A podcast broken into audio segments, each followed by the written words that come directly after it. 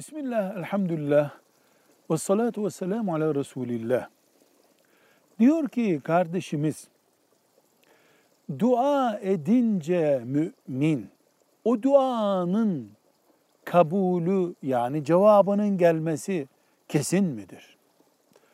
Cevap olarak diyoruz ki dua ibadettir. Umutla ve heyecanla yapılır tartışılmaz. Namaz da ibadettir. Dua da ibadettir. Namazı kıldım Rabbimin huzurunda kabul olacağını umut ediyorum şartlarını yerine getirmiştim dediği gibi mümin dua edin dedi Rabbim. Dua ettim kabul olacağına da umut ediyorum. Bugün, yarın, ertesi sene, ertesi asır, daha sonraki asır önemli değil. Edin dua dedi, ettim.